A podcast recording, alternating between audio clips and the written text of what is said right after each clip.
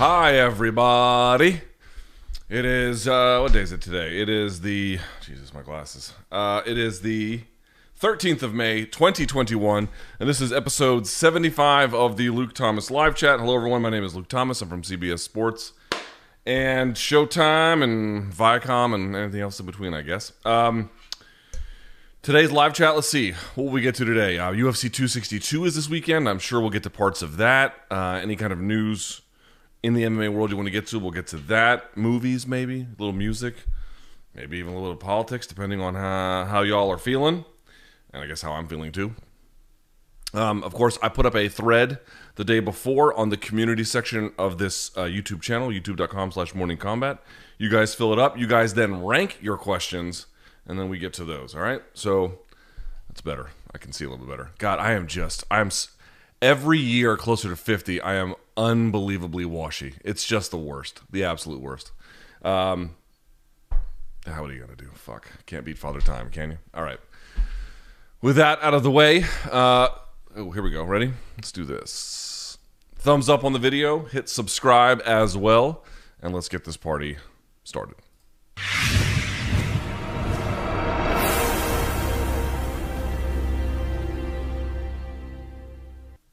All right, there we are. Um, yeah. Sorry we didn't do one of these last week. We were just a little bit busy in Mohegan on that Thursday. Um, but we're back now. You know, I want to do those on the road, but they're a little bit harder than you might imagine, just, just in terms of scheduling. Um, but here at home, obviously, it's no issue. So, thank you for watching. I appreciate it. Let us get to your questions, shall we? All right, youtube.com slash morning combat. Let's put that there. Let's go to community. All right. Let's do this. First question, Luke, what did you think about the fan reaction to the podcast you did with the weighing in crew? Well, uh, I can't tell you that I'm overly in tune with what the with what the fan reaction was. BC basically told me that there were some folks pushing back on Josh. I guess some folks thought he was a little bit aggressive. In the end, uh, you know, he's probably a little bit aggressive, but um, you know, behind the scenes, I talked to him later that evening. I talked to, a couple of times, as a matter of fact. I saw him a couple times. Um, we got dinner from the same place. Like he was, he couldn't have been a nicer guy. You know, was it a little bit maybe over the top? Eh, maybe. But uh, I don't think that's a. I don't think that like that one event is a fair representation of who you know he, he is. If if you were one of those folks who got a bad taste in your mouth, you know, is there a better way to potentially mesh? Yeah, probably. But um, I I I tend to think that like a lot of folks take what happens on these shows a little bit more seriously than perhaps they should in terms of fan dynamic or excuse me in terms of like panel dynamic you know bc me josh big john we're you know we're grown men. We could tolerate a little bit of pushback. So uh i can't say i, I greatly understand what folks were upset about because i didn't pay a ton of attention to it. But based on what bc said i understand where they're coming from but i would just say you know relax a little bit. On a scale of 1 to 10, how disgusted were you when BC said Steven Seagal is in his top four action movie stars of the 80s on Room Service Diaries? Yeah. Yeah, I mean, I sort of understand, given that he's got more than a few memorable performances, or at least memorable movies, Marked for Death, Hard to Kill, blah, blah, blah, all that stuff. But, like, just in terms of the ones you really remember as great movies, I, I don't really remember the Steven Seagal ones as like as just that as hugely memorable. I remember detail. The first time I saw it, I remember details about Predator, Bloodsport, um, so even Enter the Dragon, which of course is different. It was a '70s kind of thing, but still, like I don't know. I just never. I don't remember any of Seagal's things. I, I can't say that he wasn't big at the time that when those movies were made. He certainly was. Can't say that like those movies are decidedly worse than the ones I like. They're definitely not but I just feel like he was a high achiever, but not enough to be, you know, Mount Rushmore pantheon of greatness. Uh, and I had someone write me the other day, and I think we had brought this up a little bit, but um, you know, you have to kind of ignore all of Asian uh, fight cinema or martial arts cinema to even, I think, consider Seagal. And I think once you start including, you know what what Hong Kong was doing at that time and um, and other studios, um, you know, out of Asia. You just, I, I, he's not part of the conversation.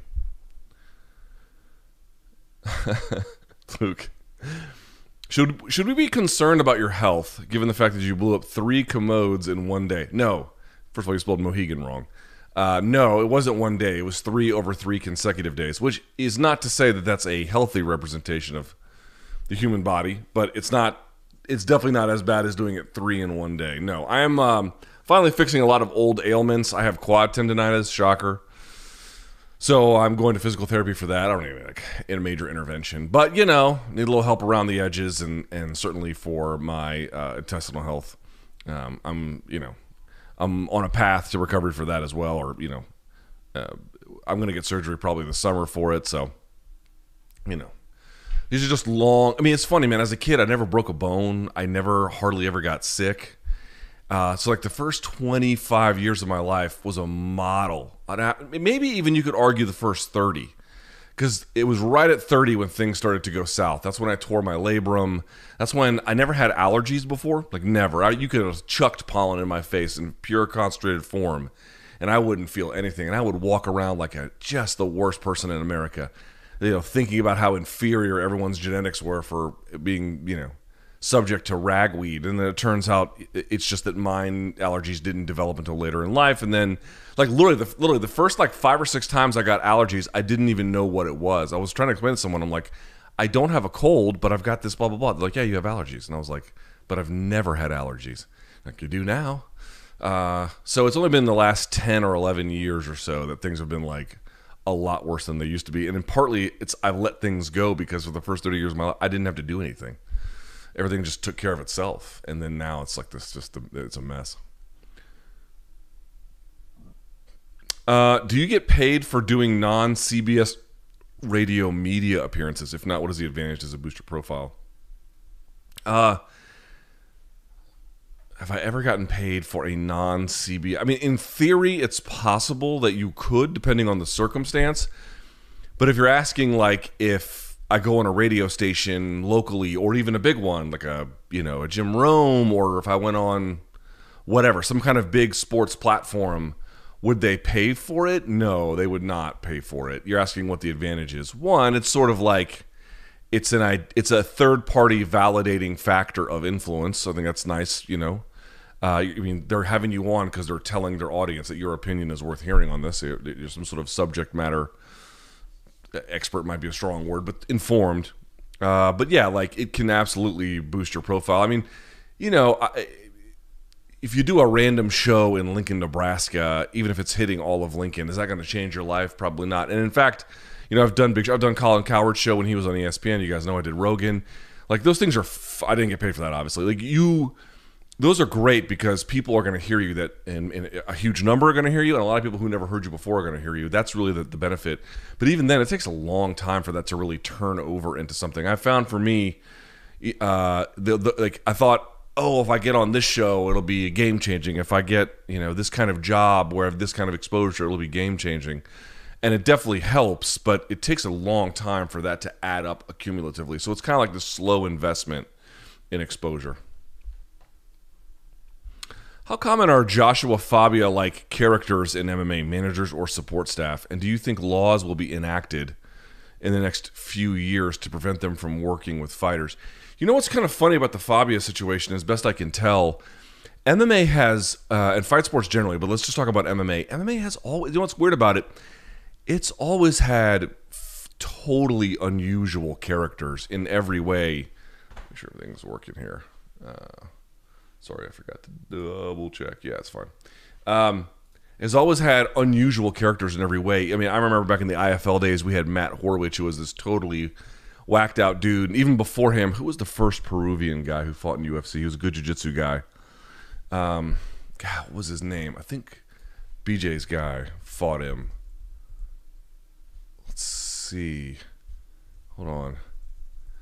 Um, he was uh, totally out there too. Hold on. So if I go back a little bit, who fought him? No, fuck was his name? Anyway, he was kind of a character, and even bef- even in other ways, like not so much about any one particular thing, but just in terms of showmanship, like Shonie Carter kind of always been out there. And you guys know, like Eddie Bravo's had strange opinions for a long time. Kron Gracie, very similar to him. In fact, if you think about it, uh, in terms of like the adoption of, I don't mean in a harmful way, but just sort of people who entertain and traffic in this stuff. If you notice in MMA, like there's a high degree of tolerance of strange ideas, of strange people, of people who do or believe or engage in what other circles, even in among sports fans and sports communities, would consider to be somewhat outrageous.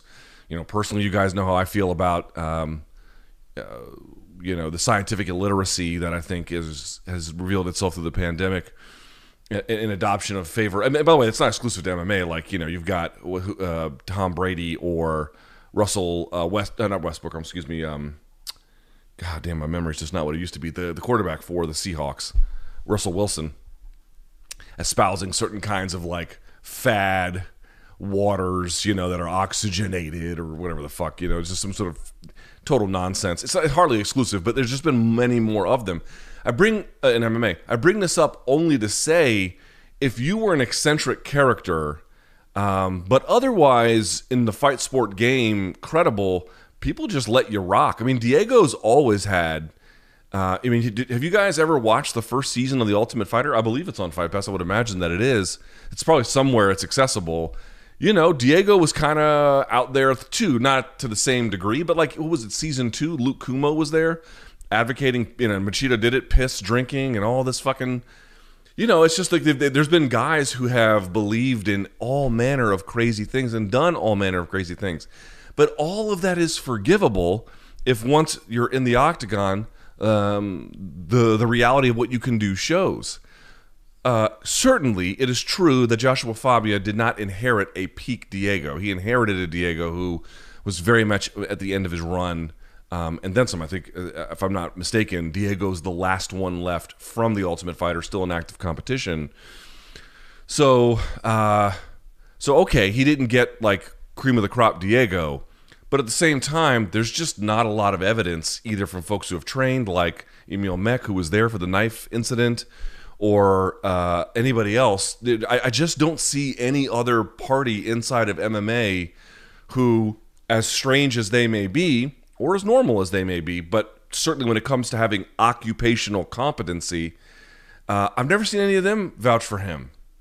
You know, that's sort of the weird part about it. It's like, am I, me, or you in a position to say he is or is not a good coach? I mean, I've got some ideas about it, but like at the end of the day, I'm probably not best situated to make that kind of a claim. But the folks who are, they seem pretty unanimous.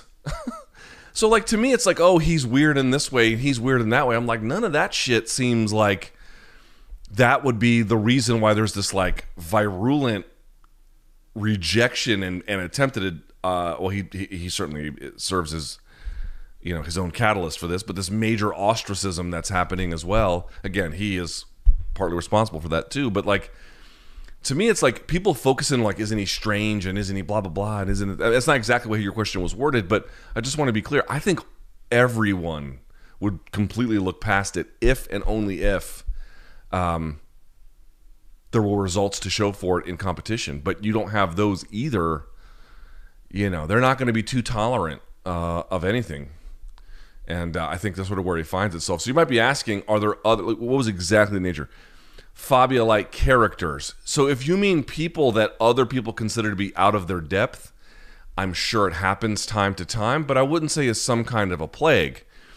You know, at some point you got to pull your weight, and if the results aren't there, you know, people who want to win are going to go somewhere else or you're going to get pushed away. You know what I mean? Like you won't last if that's really a thing. Um, but just saying crazy shit and, you know, maybe embellishing a resume or whatever, I think that's completely common. I don't think, in that sense, I don't think he's in any way all that different.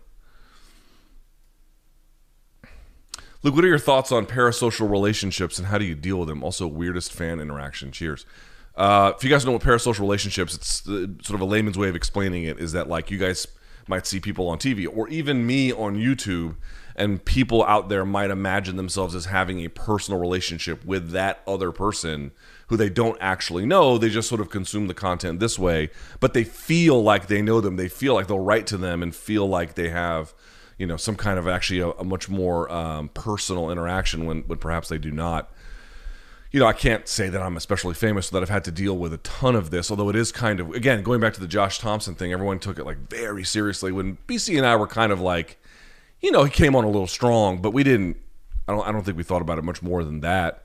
Um, you know, I think partly you get. Listen, I think mostly it's a good thing. I think mostly not that people should be delusional about what their relationships have, but like I have found that the people who might border on that kind of behavior towards me, and again, I'm going to be a very borderline case. I've got some public persona, but not necessarily a ton. Uh, I found them to be, you know, a little bit aggressive, but mostly quite harmless and mostly um, very, very supportive and very like invested in what you do and you know, we, there's a word for those in in radio. They call them P1s. The people like you just know if they are conscious, the radio is on. If they're in their car, they're listening to that station. If they're at home, they're downloading the podcast. Like they are, they don't miss an episode. P1.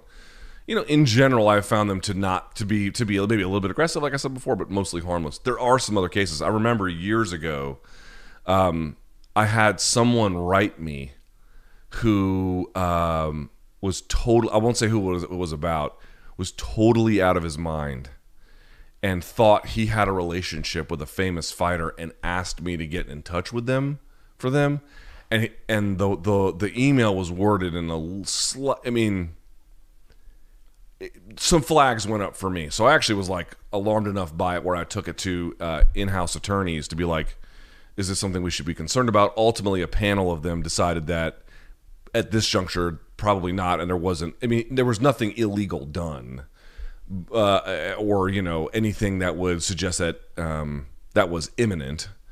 Um, but you know the, obviously if you get really famous and people get really attached to you it can be um, it can be toxic. You're asking about the weirdest fan interaction. Dude in normal I, I've, I've honestly I've never really had a super weird one. The only one that was kind of weird, it was like I forget what time of day it was. It must have been so like the way it works for me is everyone will be different, but if I go to a fight and I cover it and it ends at um it ends at like, you know, Vegas time. So let's say it ends around midnight or so, or my coverage is done around midnight or so Vegas time I like to fly out of Vegas at the very first flight I can. That usually happens around five, but closer to six, even sometimes seven in the morning, depending on the schedule. I had one one time for five forty-five in the morning, still dark out when I left. People were still coming back and partying um, when I was going to check in for my flight. You know, two very different realities about Vegas life. And uh,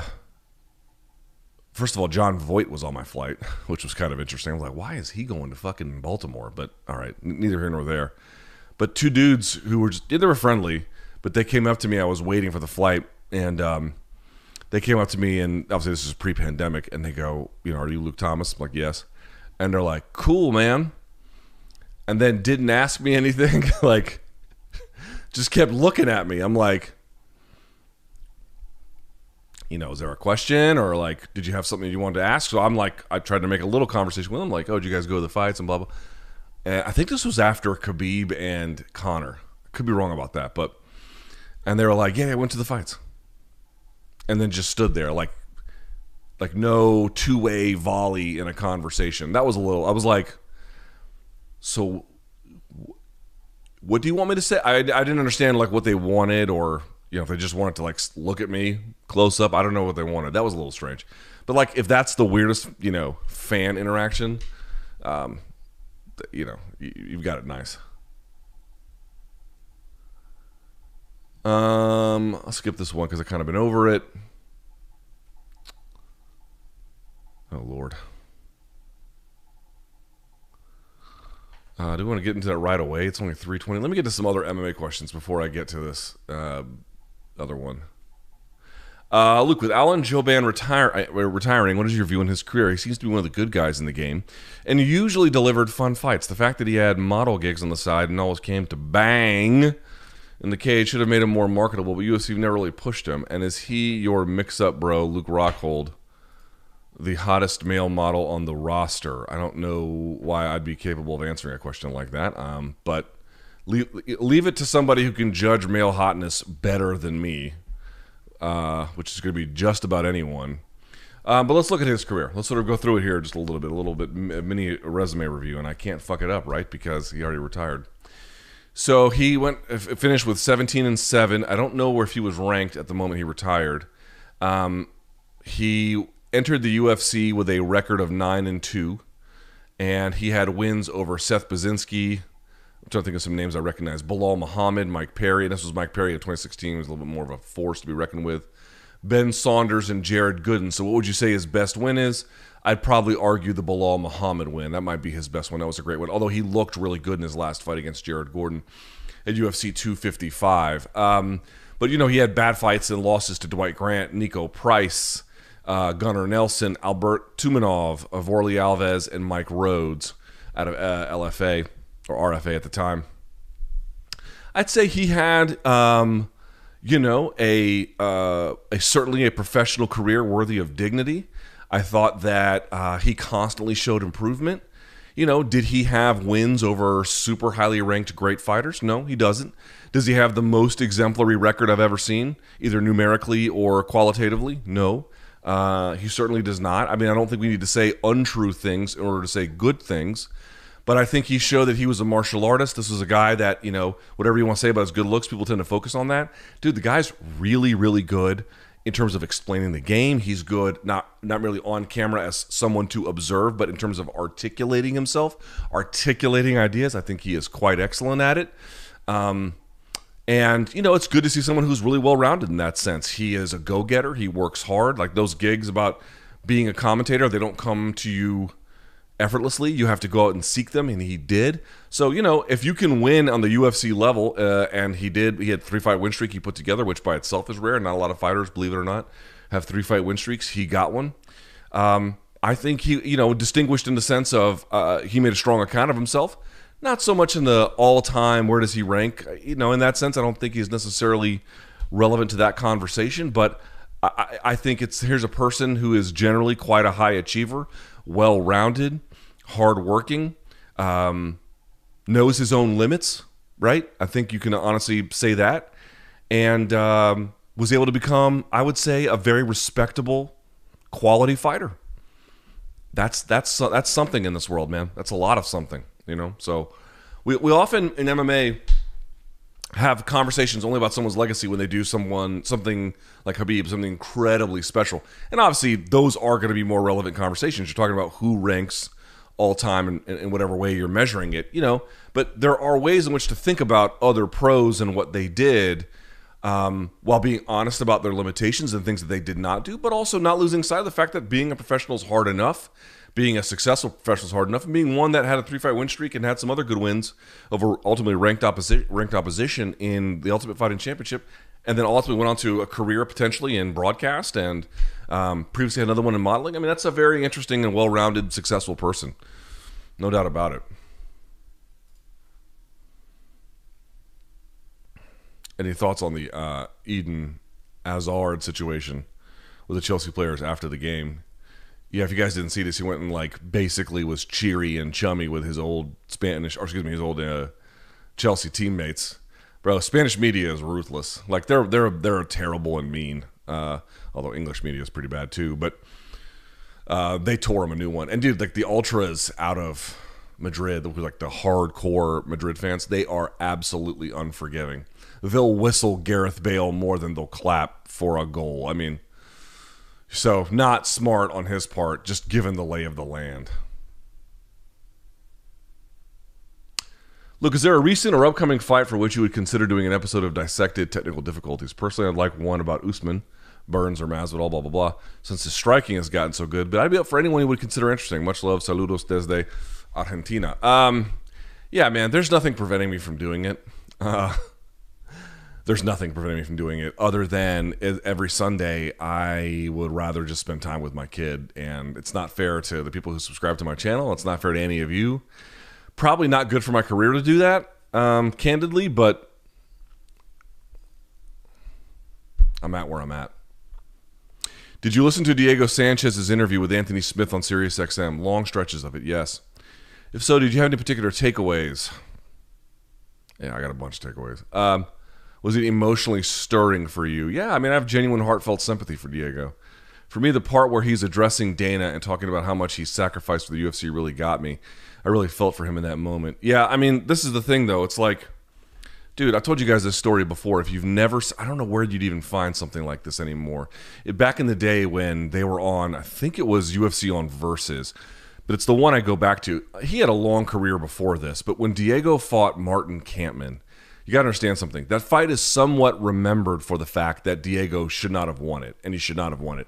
You can go back and look at it in in um, highlight reels, and you can see there's a lot of times where Diego is like blitzing forward and he's throwing all these punches, and like none of them are landing, but the crowd kind of roars and this and and whatever, and so you like you go back and you look at the judging, you're like, how the fuck did they get this so wrong? In part because they were actually Diego kind of showed if you can get close enough to striking or land, but not necessarily authoritatively.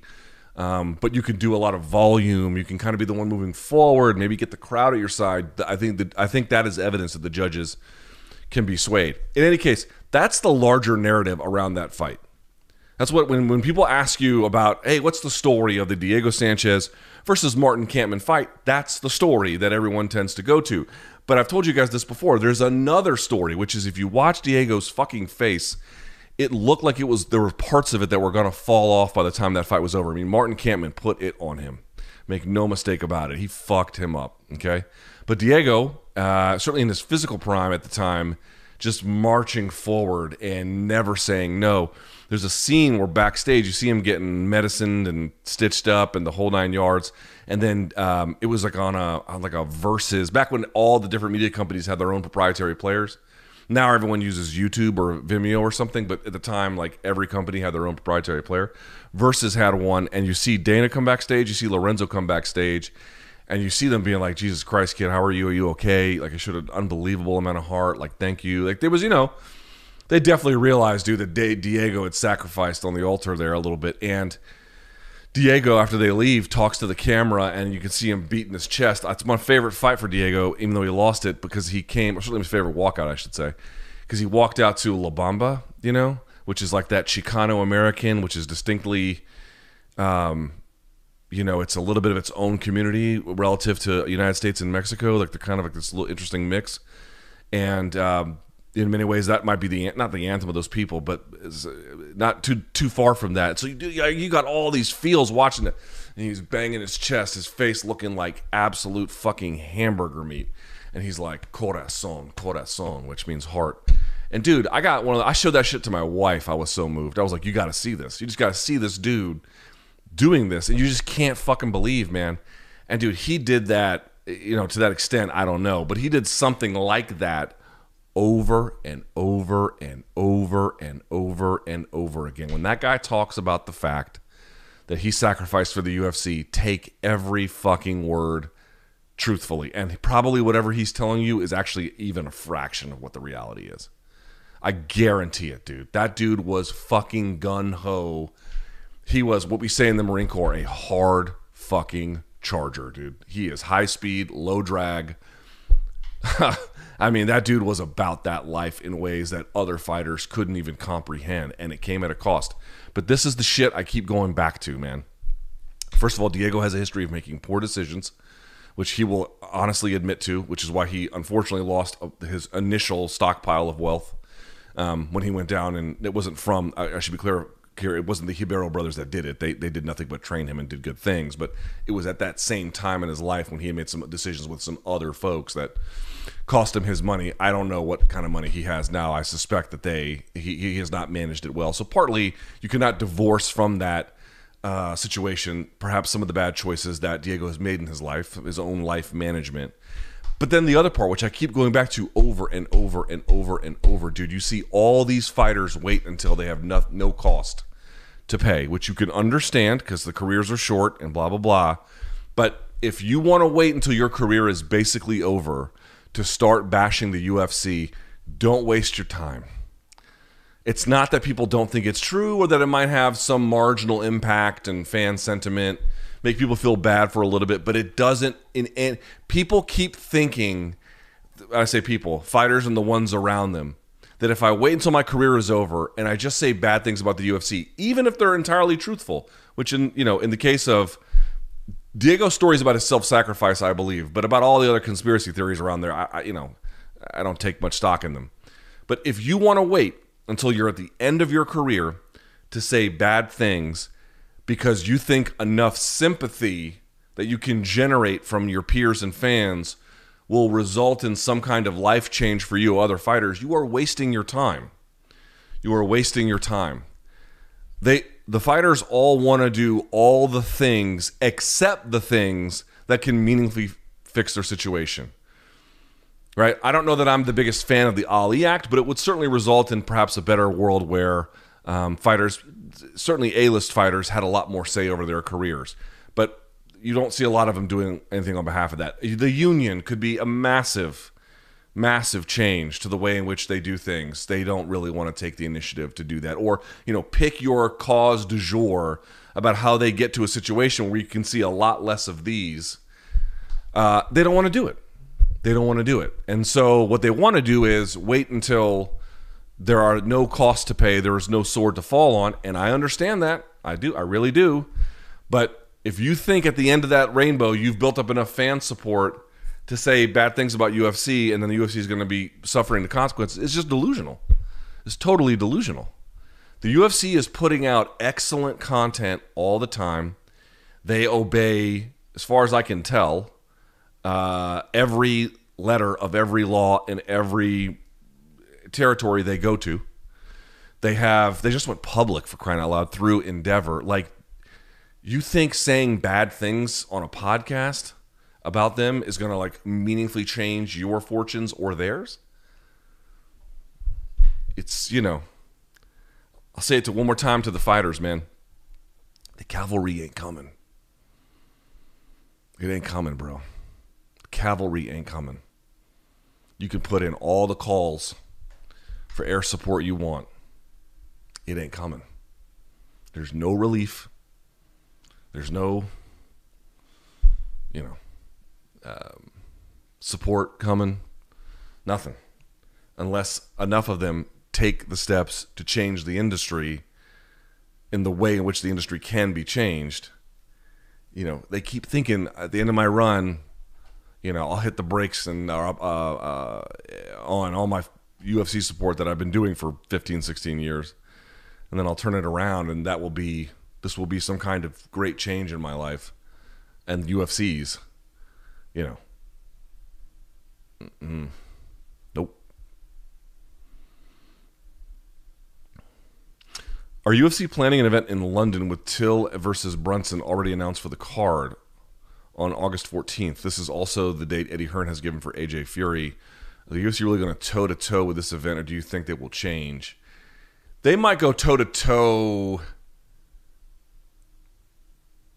Well, wait a second. If let's think about this for a second. Uh, oh, I don't see. I don't know. I don't know what it would depend on what time AJ and Fury went. Would they do local evening in Saudi Arabia? Would they do local? Uh, would they go live at like a time that's?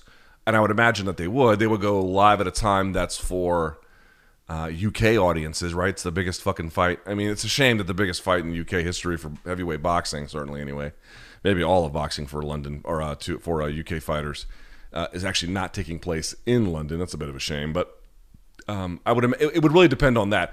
I'll say this: if it ends up like you know, partly you can just argue to different audiences, and UFC tends to not be overly invested in that kind of stuff. They they might go head to head, um, but it would depend on whether AJ Fury is designed to be a main event targeted for the London audience which again I suspect that it probably would be. But you know, again, UFC is often like, eh, two different audiences. They won't put a pay per view on that day for sure. They won't do that, but like they'll happily put a UFC event on the day of a big UFC or big uh, big boxing fight. So we'll see.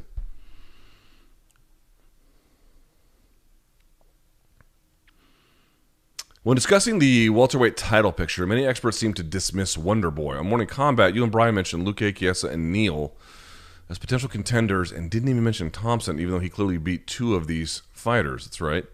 To me, he's the only fighter who can challenge Usman due to his unique style, and he's still very competitive even for his age. There is no doubt in my mind that if he beats Burns, he should get the next title shot. For Usman, beating Wonder Boy would show that he can beat fighters of different styles, similar to GSP beating Condit. Well, first of all, he's already shown that. I mean, to the extent that beating Thompson would demonstrate the ultimate versatility of it. Yes, he's not done that yet, but has he beat fighters with different styles? Of course he has.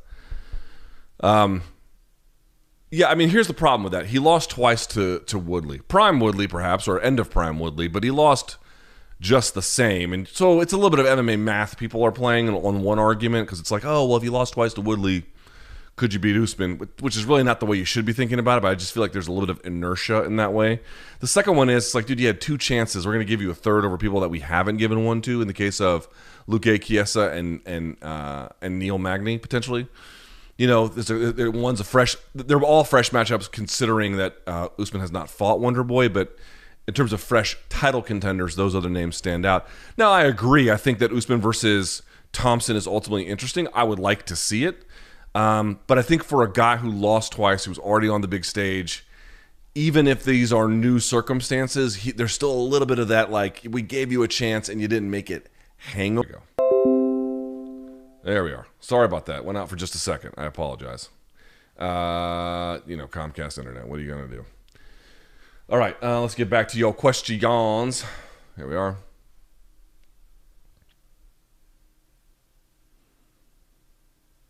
This podcast is sponsored by Cloud Optimizer. As a business owner or IT manager, are your cloud investment costs going up and you don't know why? It's time for Cloud Optimizer. As you migrate your business to the cloud, what you're spending and why you're spending it can get a little hazy. But Cloud Optimizer clears up the mystery and puts the cloud to work for you. Cloud Optimizer starts by analyzing usage patterns, right sizing resources, leveraging discounts you may not be aware of, implementing automation, and much more. And by reducing unnecessary expenses and maximizing performance, Cloud Optimizer guarantees you a savings of five times what you spend for their service. As you utilize cloud based services more and more, you don't have to lose sight or control of your spend. You can stay agile, streamline your costs, and optimize your performance, plus save significant money with Cloud Optimizer. Make the cloud work for you with Cloud Optimizer. Get a free assessment and find out how much you can save by going to cloudoptimizer.com. Go to cloudoptimizer.com for your free assessment. That's cloudoptimizer.com.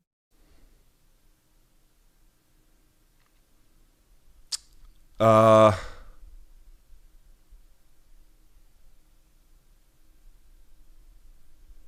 look, what would be your advice to a member of the independent media who blew an interview with Cris Cyborg? Context I write for a website in Australia, tried to screen record a Skype call, and due to privacy laws, there is no audio to the video. Well, let me tell you, anybody who you see who's in you know my kind of position or like to, uh, let's say Australia, the the submission radio fellas, anybody anybody who does this stuff for a living has had this before where you go through a whole situation and then you look at your tape and you're like fuck me you know where the the video didn't record or the audio didn't record or the audio recorded and the screen went black or you know, listen, do I need to tell you I've had a number of errors with technology over the years? I, I doubt that comes as much of a surprise or revelation to the majority of you.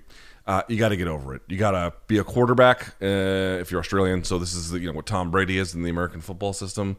And you have to forget about it. But what I would also say is, in addition to forgetting about it, stop beating yourself up over it. Everybody does it.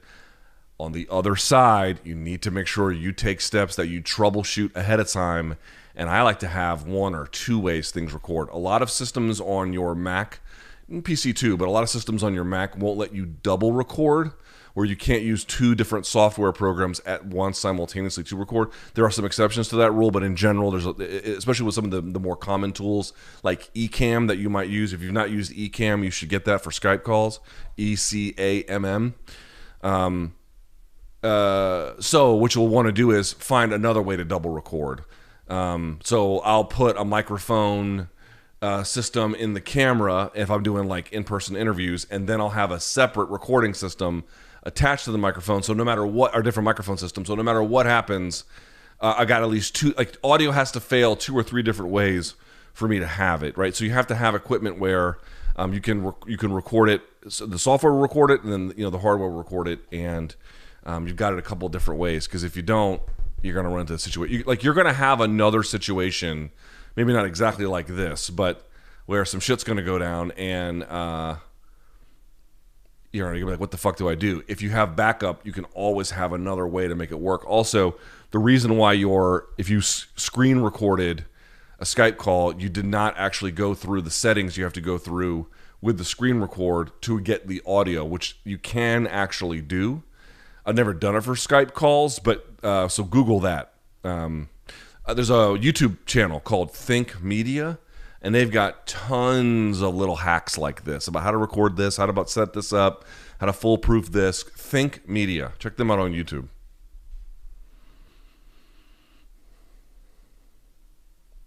Just like BC, if you decide to go on vacation for a couple of weeks, who do you think would be best suitable to deal with BC's artistic co-hosting? How long would they last? Not long, and there is no one. Like either the chemistry is what the chemistry is, or it's not you know, they'll probably have Rashad in there. They may get Bronsteter, maybe Man in the Hat, but you know, uh, and they're all great, but it's not the same show.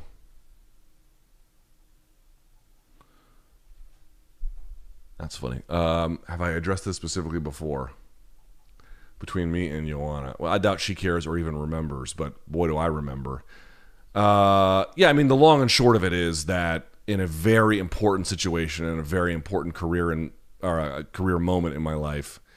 Um, she was insanely unprofessional about an obligation she had made. Like to listen, I'm used to like subjects in MMA, fighters or coaches or whoever, missing events or you know botching the details in some kind of way or just somehow acting unprofessionally, you know, through the course of the process. Like you kind of have to get used to that. I'm talking about grading on a curve in this case one of the most unprofessional fucking things I've ever seen in my life. So, um, you know, I'm not under the impression that you know she labors at night trying to sleep. I seriously doubt she either remembers or cares, but I remember, and I care.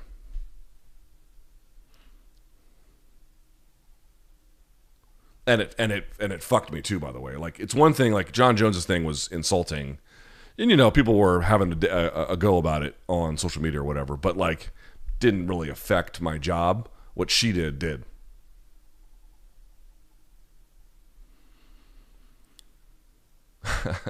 What's your take on Planet Fitness and especially the lunk alarm and idea of the gym serving pizza every week to its members? All right, this is going to come as a surprise to you. Or maybe it won't. I don't know. It depends on your perspective. Uh, I'll, I'll come clean about something. For years, for years, I have had a Planet Fitness membership. perish the thought. So so here's what what the deal is. Um, I have uh I have a membership with them that it's only 10 bucks a month. Now, it doesn't serve the purpose that it used to because I've had it for like honestly 4 or 5 years. Like I don't I don't even know at this point. Um, there's one in DC not far from my house. And the reason I got it was because I had another gym membership in the city, but it was all the way across town and for 10 bucks a month, I'm like, am I even going to notice that in my bank account? You know, given like I might go to Starbucks and get this and get that, I wouldn't even notice it. So fuck it. I'll just, yeah, I'll just pay 10 bucks a month. And if I'm ever in a jam where, you know, a lot of times in DCs there's like protests or marathons or even traffic can be bad or I have, I have a narrow window. I'll just go to the one, the, the Planet Fitness close to my house. It's a shitty workout, but I'll get it. So in the, in the last five years, I've probably been there maybe 10 times. Maybe 10 times. And every criticism you've heard of this gym in terms of what it lacks, all of it is true. I think the one I went to, the dumbbells didn't go above 70 pounds each hand. So for like if I was going to do bench and by the way, all of the bars, all the barbells are on tracks. They're like Smith machines, which is just fucking terrible for you. And I mean, there's ways you can make it work, but you should not be using those for, especially for heavy kind of bench. Maybe volume work you could defend it, but anyway, so I'd have to do like one armed uh, um, lifting with it to make it challenging, like you know, challenge my core and my balance. Because 70 pounds, like I mean, I can rep that out forever. You know, each hand. It's not. It's not. It's not. I don't give a fuck about anybody. Well, anybody my size, that's not heavy. Okay, it's not heavy. So like you have to make some accommodations. But I thought to myself, I was like, what if I thought of it this way? my gym across town which is really nice. That's my gym. I'm going to treat Planet Fitness when I need it like my emergency, you know, gym. And for 10 bucks a month, I mean, I haven't been there I haven't been there once this year. I don't think I went there once last year. In fact, I'm pretty sure I didn't go once last year. Uh yeah, I didn't go once. So I haven't been since 2019, but I keep paying that 10 bucks a month. You're like, "Oh, you know, that's 240 bucks in the last year you've kind of wasted." Yeah, I mean, again, I got all the shit at home that I, at this point, I should probably cancel it. But at the same time, it's like, what if it's raining? You know, and okay, my other gym is pretty close at this point. Uh, that the nice one that I go to, I have a different one that I go to now sometimes. Um, but you know, it, it was just at the time, it was like if you think about it, like I, I listen. Here's the truth: if you've got 30 minutes to work out versus you know nothing uh, versus an hour 30 minutes is not as good, but that 30 minutes doing that is better than just skipping the workout. Fact. I don't give a fuck what anybody says. That's a fact. It's much better to get in something than just let it go.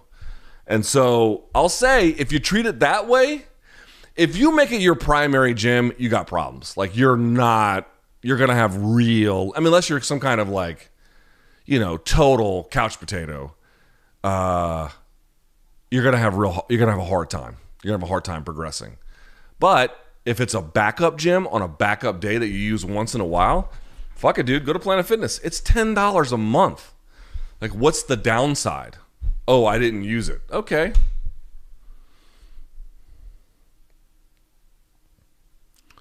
What do you think will be the UFC 262 buys? I'm guessing the ESPN push. It can be four to 500k. It won't be half of that it won't be half of that. Four to 500K is what Jon Jones pulls. We're not even anywhere near that territory.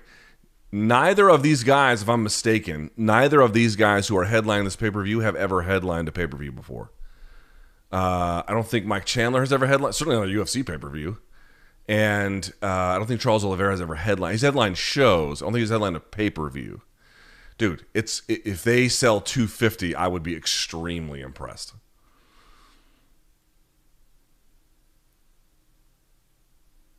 Was that a staph infection on Park Jun Yong's chest? Sure as fuck looked like one.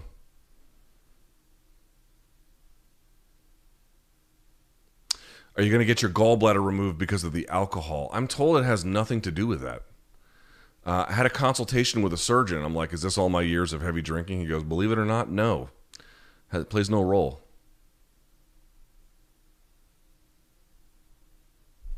Um, that's an interesting question. School philosophy do you most align with? What are your core beliefs? That's a longer conversation.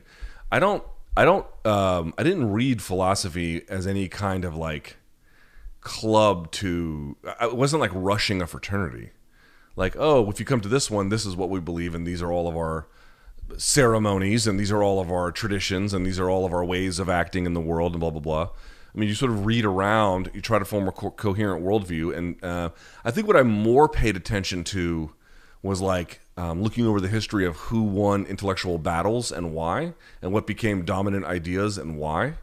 The biggest one that ever had an impact on me in terms of like um, in what I studied would be the logical positivists and how they um, this sort of empirical approach to scientific understanding but you know, I, I, don't know if I go around being like I'm a logical positivist. Like I don't think that that's it's not a way in which I view the world. How's the Ninja blender, bro? It's I I, I don't do a ton of cooking, uh, at least with the blender anyway. So you know, you'd have to ask someone who's like a real deal home chef for a better recommendation. But for donks like me, that Ninja is the shit, bro. it works like a charm.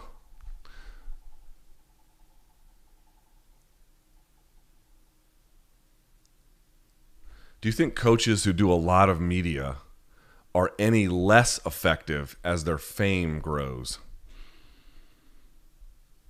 No, but I have seen them, the ones that get really famous, get really tired of it, causing a lot of problems for them, and then having to dial it all back. Not entirely, but a lot. I mean, Greg Jackson used to do interviews every week. He'll never do one, almost never do one. It's extremely rare. Um, and I don't think he was trying to like hoard fame. I think he was trying to, you know, probably grow his brand a little bit, uh, certainly, and, and maybe get some attention for himself for future, you know, clients. But you know, it comes with so many problems about things you're asked to speak on, and um, it you know puts you between fighters in certain cases, and it's tough. It's tough. So I can understand why they would want to do a lot less overtime.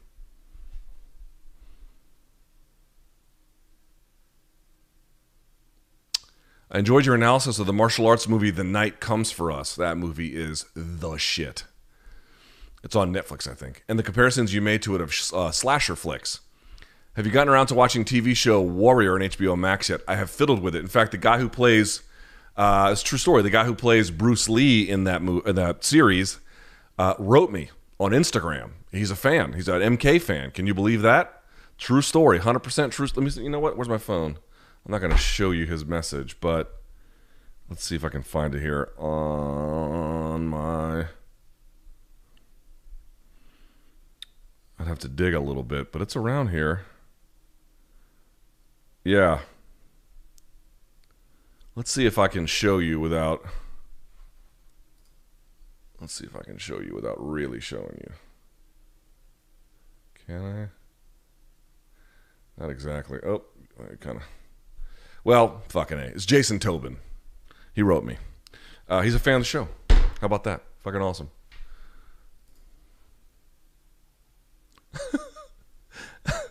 In your opinion, who does Big John and Josh Thomson dislike more out of you and BC? For sure, BC. Yeah, usually I would be your default most hated dude out of like a crowd, you know, like a lineup. I'm going to be the one that they pinpoint who snatched the purse, so to speak. But um, in that particular case, Josh had it out for BC, which apparently BC wanted me to like throw him a life preserver. I don't even know what the fuck that is, but what are you going to do? Why do you think, excuse me, what do you think Francis walks around at if he has to cut down to 285? I'm told not too much bigger. I don't think he ever gets far above 280, if that, if even above that. Uh, do you think it's realistic that Jon Jones wants to come in as big or bigger than him? No. I think Jon is looking for like tight end size, about 240 pounds. If you guys don't know tight ends in American football, they uh, often play at, uh, I don't know if exclusively, but they, no, They'll often play at some kind of position between the wide receivers, although they can line up as a receiver, but usually between the receivers and the offensive line, part of the offensive line. And they well, they can run routes, they can block. Uh, you know, being a pass catching tight end is a big deal, but they are not like a typical wide receiver. They're not they're not super rail thin and lanky and built for like ultimate downfield speed they're kind of like a mix. They're not quite the lineman who's like 300 plus pounds and can be athletic, but a little bit on the heavier side. Nor are they like the wide receiver who is, you know, maybe 200 pounds or so, but has like a 4 3 40. They're the in between, so they can they're big, they're athletic, they can block, they can tackle, but at the same time they catch passes. They're on the offensive side of the ball.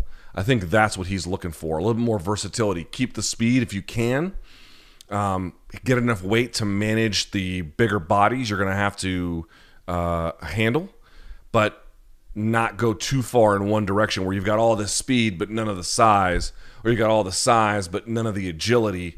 I think that would be a problem. I think he's going to try and split the difference. And honestly, if you're 240 pounds and you can wrestle the way that Jon does, which I mean to say, not just successfully executing takedowns, but if there's a bad spot or even a neutral spot, you know, he's going to know how to clinch. He's got good foot sweeps.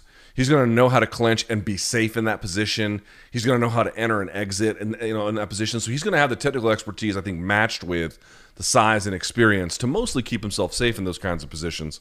Um, and I don't think anyone would recommend for him going like matching Francis in size. Fran- you know, to match Francis in size, you'd have to kind of be Francis. Like Francis is muscular and having has to cut to 265. If you were that lean and that big, yeah, be as big as him. But if you're having to bulk, and like I saw the pictures, and Jon obviously looks athletic and strong, but he doesn't look he doesn't look lean to me. Again, that's not some fat ass or something, but he doesn't look lean. Um, you know, you can't mimic that. You can't you do do maximize what you have and let that be the potency. Don't try and be what others are.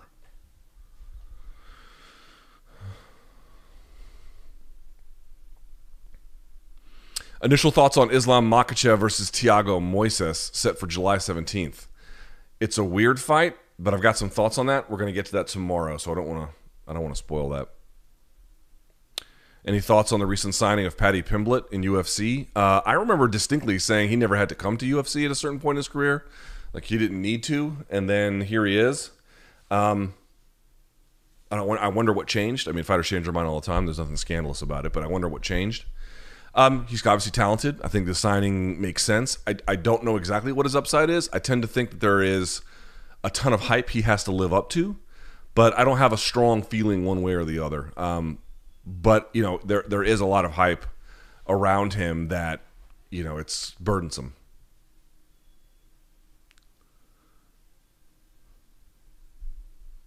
What's the most shocking fight you ever watched live?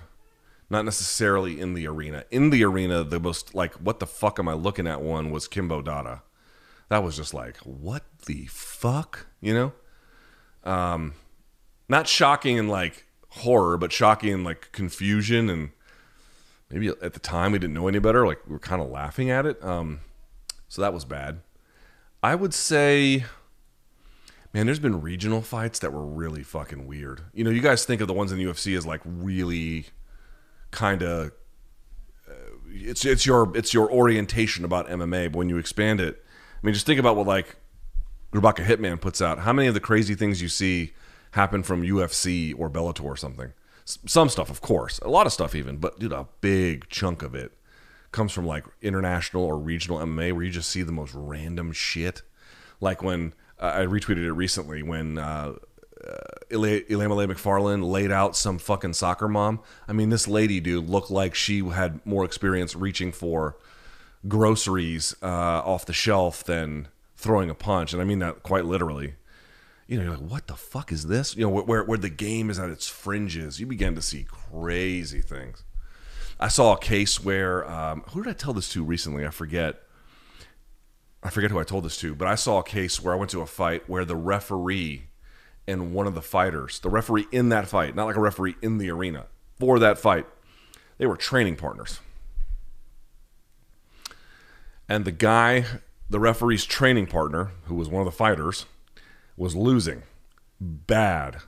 And the, the referee, like, would not stop it. And I'm talking, this dude was taking un in, like you just couldn't believe the abuse.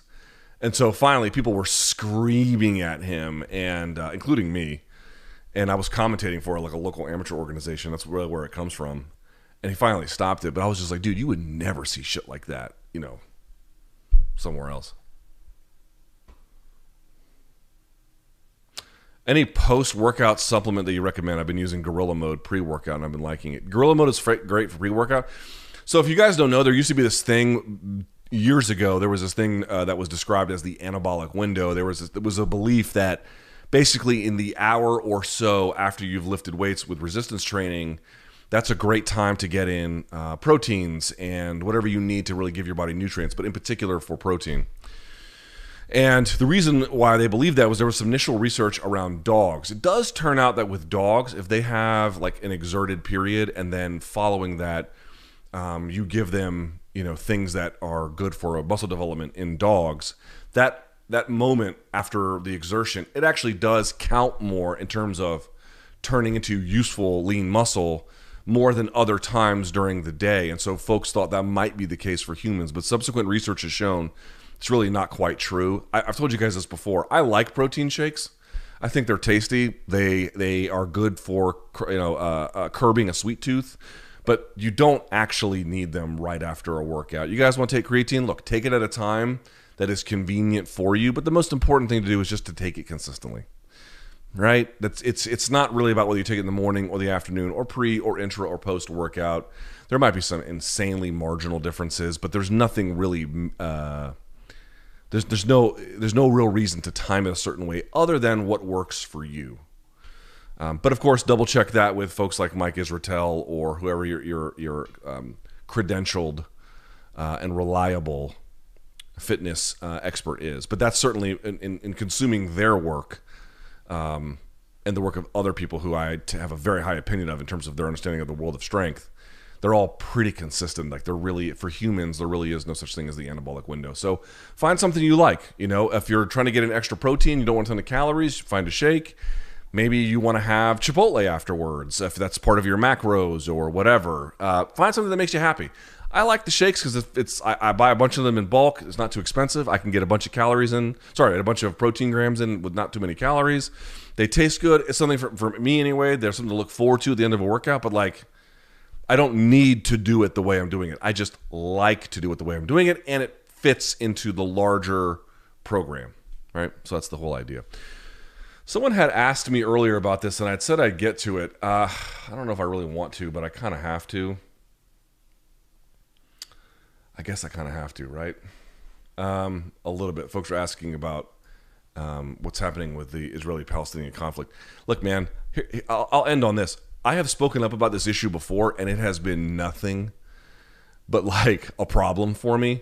Not not just like in my personal life or or or you know sort of as social media interaction, but more than that, like, dude, people inside MMA have gotten, dude, I've gotten threats.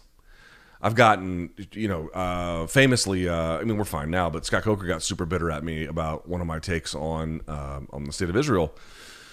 And, you know, whatever I say here, it's going to cause problems for me. So I'm going to keep this as minimal as I can uh, and just try to explain to you, like, uh, perhaps a helpful way of framing the situation.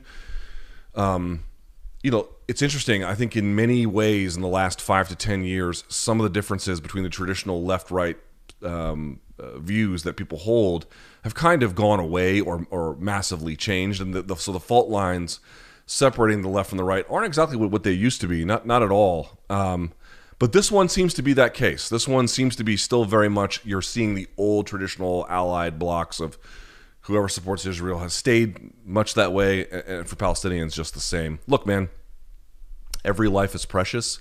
Every every Jewish life, every Israeli life, every Muslim life, every Palestinian life. It is all. This is all just profoundly tragic. Um, in various ways, this has been happening for the entirety of my life. You know, um, it's terrible you know so you see a lot of people cheaply taking sides or um, trying to minimize the overall human toll. I mean, you just sort of think about on either side what the loss has has been here. It's un, it's unfathomable the scale of devastation. Um, and I think I think you should sort of acknowledge that. Like this, and, and, and another thing too. Look, I am not a Middle East scholar. I strongly encourage you to go read other Middle East scholars, whoever that may be, that you can find that is worthwhile. Um, if you're looking for someone a little bit more of the anti-Orientalist side, Edward Said is good, but he's actually not exactly a historian of that era. If you want to go the other side, his chief nemesis was Bernard Lewis. You can read a lot of his books as well. Bernard Lewis, in fact, has a book sort of, of the history of the Middle East that will lay out a lot of these things. But um, understand that when it comes to the various political actors in this space, there are no good guys. There are innocent victims, of course, uh, but there are no. People keep thinking that like like, let's go find the good guy here. Yeah, good luck finding him. In terms of political actors, everyone has blood on their hands, and um, uh, it is it is a total. Uh, and at this point, I, point, I think I don't know what they're going to do. Look, it, it goes like this. This is basically the problem. Uh, and again, there's no basic way to describe this. This is a this is a, this is a situation that's going to have ramifications for religious identity, for familial history, for international law, for geopolitical alliances, for I mean racial uh, uh, lines and and and and uh, I mean this touches the human experience and the institutions we've built around it in every way. There is no easy way to simplify this problem in a way for me to describe it to you. The best that I could probably do is something like this. Uh, there are about six and a half million Israelis um, that exist as we know it. About six hundred thousand, maybe a little bit more than that, in the occupied territories. There's about occupied territories would be what East Jerusalem, which you're seeing a lot in the news now, Gaza Strip, and the West Bank. Um, not not exactly Israel proper. Right. So there's about 600,000, maybe 700,000 or so of the settlers. Uh, there's about a million and a half Palestinians in Israel proper, and there's about um, these are Arab Israeli citizens, and uh, there's about five million or so in the occupied territories again, East Jerusalem, Gaza Strip, and West Bank, who, you know, are not subject to the laws of Israel proper. What you're seeing um, in a variety of different ways, and we can't get into all the violence that you're seeing because I barely have time to comment on it, but what you're what, what this essentially comes down to is uh, you have seen Israel accused of being apartheid, which is a very very charged term. Uh, a lot of people really uh, who are very pro-Israel reject it. But whatever you want to call it, this is the situation they're up against. It used to be partly a demographic problem where you would see the birth rate of people in occupied territories where you know they are essentially under Israeli control but they're not part of Israel proper. And in fact, the biggest issue there is they're also they don't have a right to self determination or um, uh, in any kind of reasonable way self governance. Uh, it used to be demographic because they were outnumbering generation over generation their birth rate um, Israelis. There has actually been a recent decline. So the populations and the populations for the foreseeable future will be roughly equal if you count everyone from the Jordan River to the Mediterranean, right? If you count everyone in that space, they're roughly equivalent. But as I mentioned, you've got five million Palestinians who uh, this is this is basically the issue.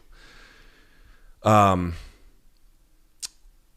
they don't just live in separate territories, which I think what's the unemployment rate in Gaza?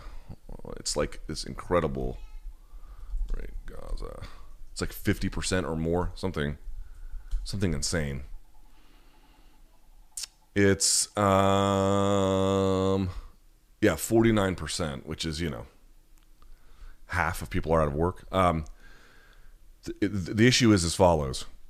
Uh the people, the 5 million folks who I described, they are in every way their lives are dictated by uh, who gets elected as the the leaders and the prime minister of Israel, right? That that's that is who ultimately will define their existence, and they don't get uh, a say, a say over who gets elected in Israel. And there's a couple responses that people might have to that, which is, um,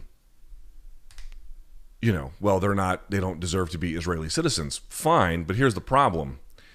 Um, two things. One, Israeli citizens who are who have the full protection of the law uh, of Israel uh, will be in the occupied territories. Again, there's not a whole lot of them relative to the larger population, but it is growing in number. They believe that they are entitled to it. Uh, so some of them do anyway. And so what you're seeing is a situation where in those occupied territories, uh, if you are uh, of Palestinian descent, uh, you do not have any of the voting rights or any of the other real access to the constitutional rights that come from being in Israel proper that the 1.5 million citizens do, while the uh, Jewish Israeli settlers who are there, they do have that. So you have this unequal terms in these occupied territories. And by the way, they call it occupied because this is an occupation. It's a military occupation. That's not really up for debate. Um, and you know, sort of the colonial impacts you can measure there as well. But part of the understanding here is this military occupation has devastated these territories. And more to the point, it'd be one thing if it was a military occupation of another land that had some measure of self governance or independent um, nation state identity. Uh, that actually would not qualify under the 1973 terms for the Convention on Apartheid. It would not qualify. It would be something else.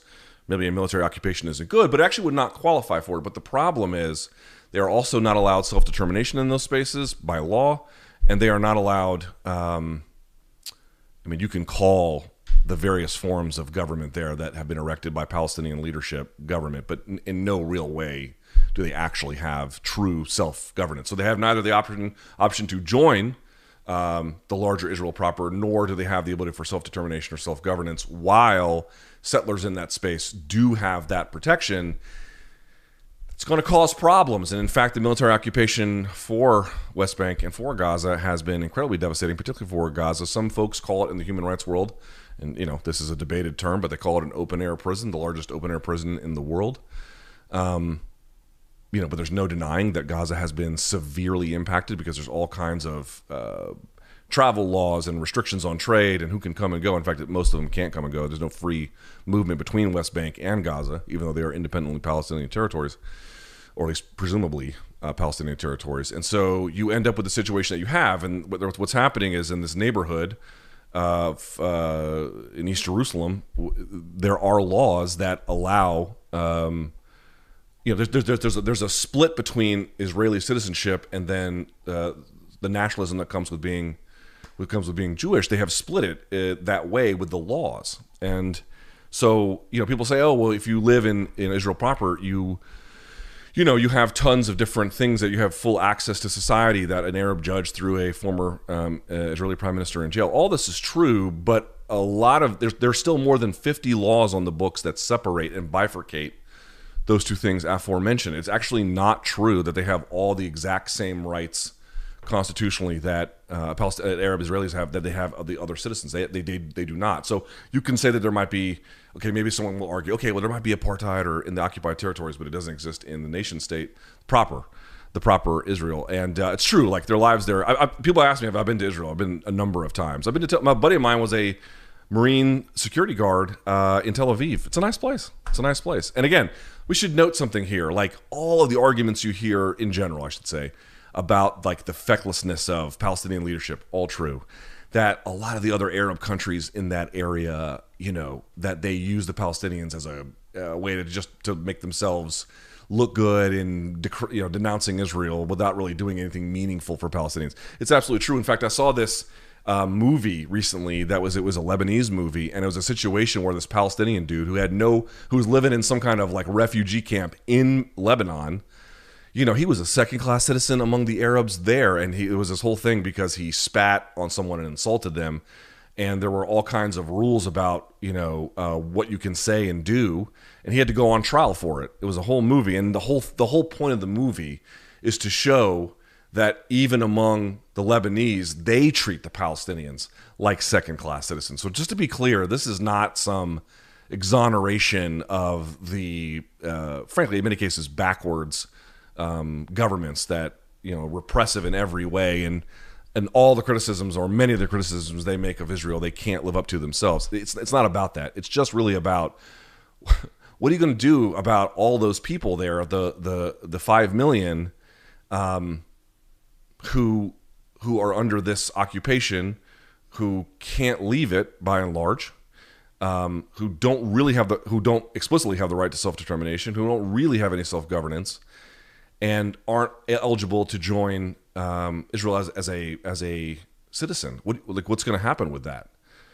Um, I don't know, and I certainly don't think that like you can in any way excuse uh, wanton violence or the killing of innocents. I mean, far from it. This is not the argument that I'm making, but the argument that I am making is a little bit of like, dude, what like that's not a condition for peace. Um, and at this point, the two state solution, which was the previous, I thought, decent out that they all had, um, you know, is that on the blue and whites platform with the party, the blue and white? Nope. Is that on Likud's platform? Nope. I mean, I don't think, I, I could be wrong about this, but I don't think an Arab party in the Knesset has ever even been part of a governing co- coalition, if I'm not mistaken.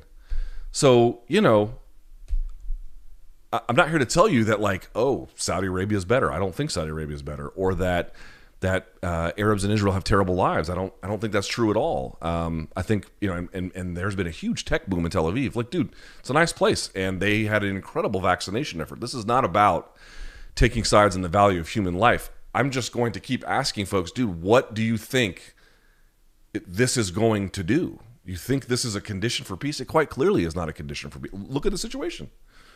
It's quite clearly not a condition for peace. I could go into all kinds of work. Um, about how some of international laws have been changed in a way um, at the behest of the Israeli government to uh, change the laws of international warfare to allow them more indiscriminate uh, and less surgical responses to the rocket attacks of Hamas, which again are, are fucking horrific in every way. Um, but you know, when you begin to change international law in a way to um, I think, give more latitude to a military response, you're going to get more tragedy. And the whole thing is just that. It, the whole fucking thing is just tragic beyond my ability to describe. But so long as these conditions are in place, you can call it whatever you want. It's apartheid. It's not apartheid. It's whatever you want it to be, and that's a complex legal argument among international law scholars. I leave it to them. You can call it what you want, but that condition of extraordinary poverty and military control without self governance, dude, like that's not a. It's just not a condition for peace. And uh, one of those parties is is uh, in position. Uh, not political parties, but entities, is in more of a position to do something about that than not. But if you if you would rather take over those territories than grant them to your what do you want to call them? You know, um, neighbors, enemies, rivals, whatever it may be. Um, I don't I don't know what to say. I, I candidly I don't know what to say. Um, you know, you should follow some Pal- you should follow Israelis too, but you should follow some Palestinians on social media. I follow a lot of people who are in Gaza, who are in you know West Bank, and you know, it's tragic is not the word the the whole situation years and years and years and years not just in the occupied territories but the battle between the two uh, entities. It's just it's it's terrible. It's terrible in every way but i just don't see how any honest broker can look at the demography of what is happening not so much the population count but the other parts and and honestly say this is a suitable condition for them period and then for peace beyond that i I, I, don't, know how you can do that. I certainly cannot.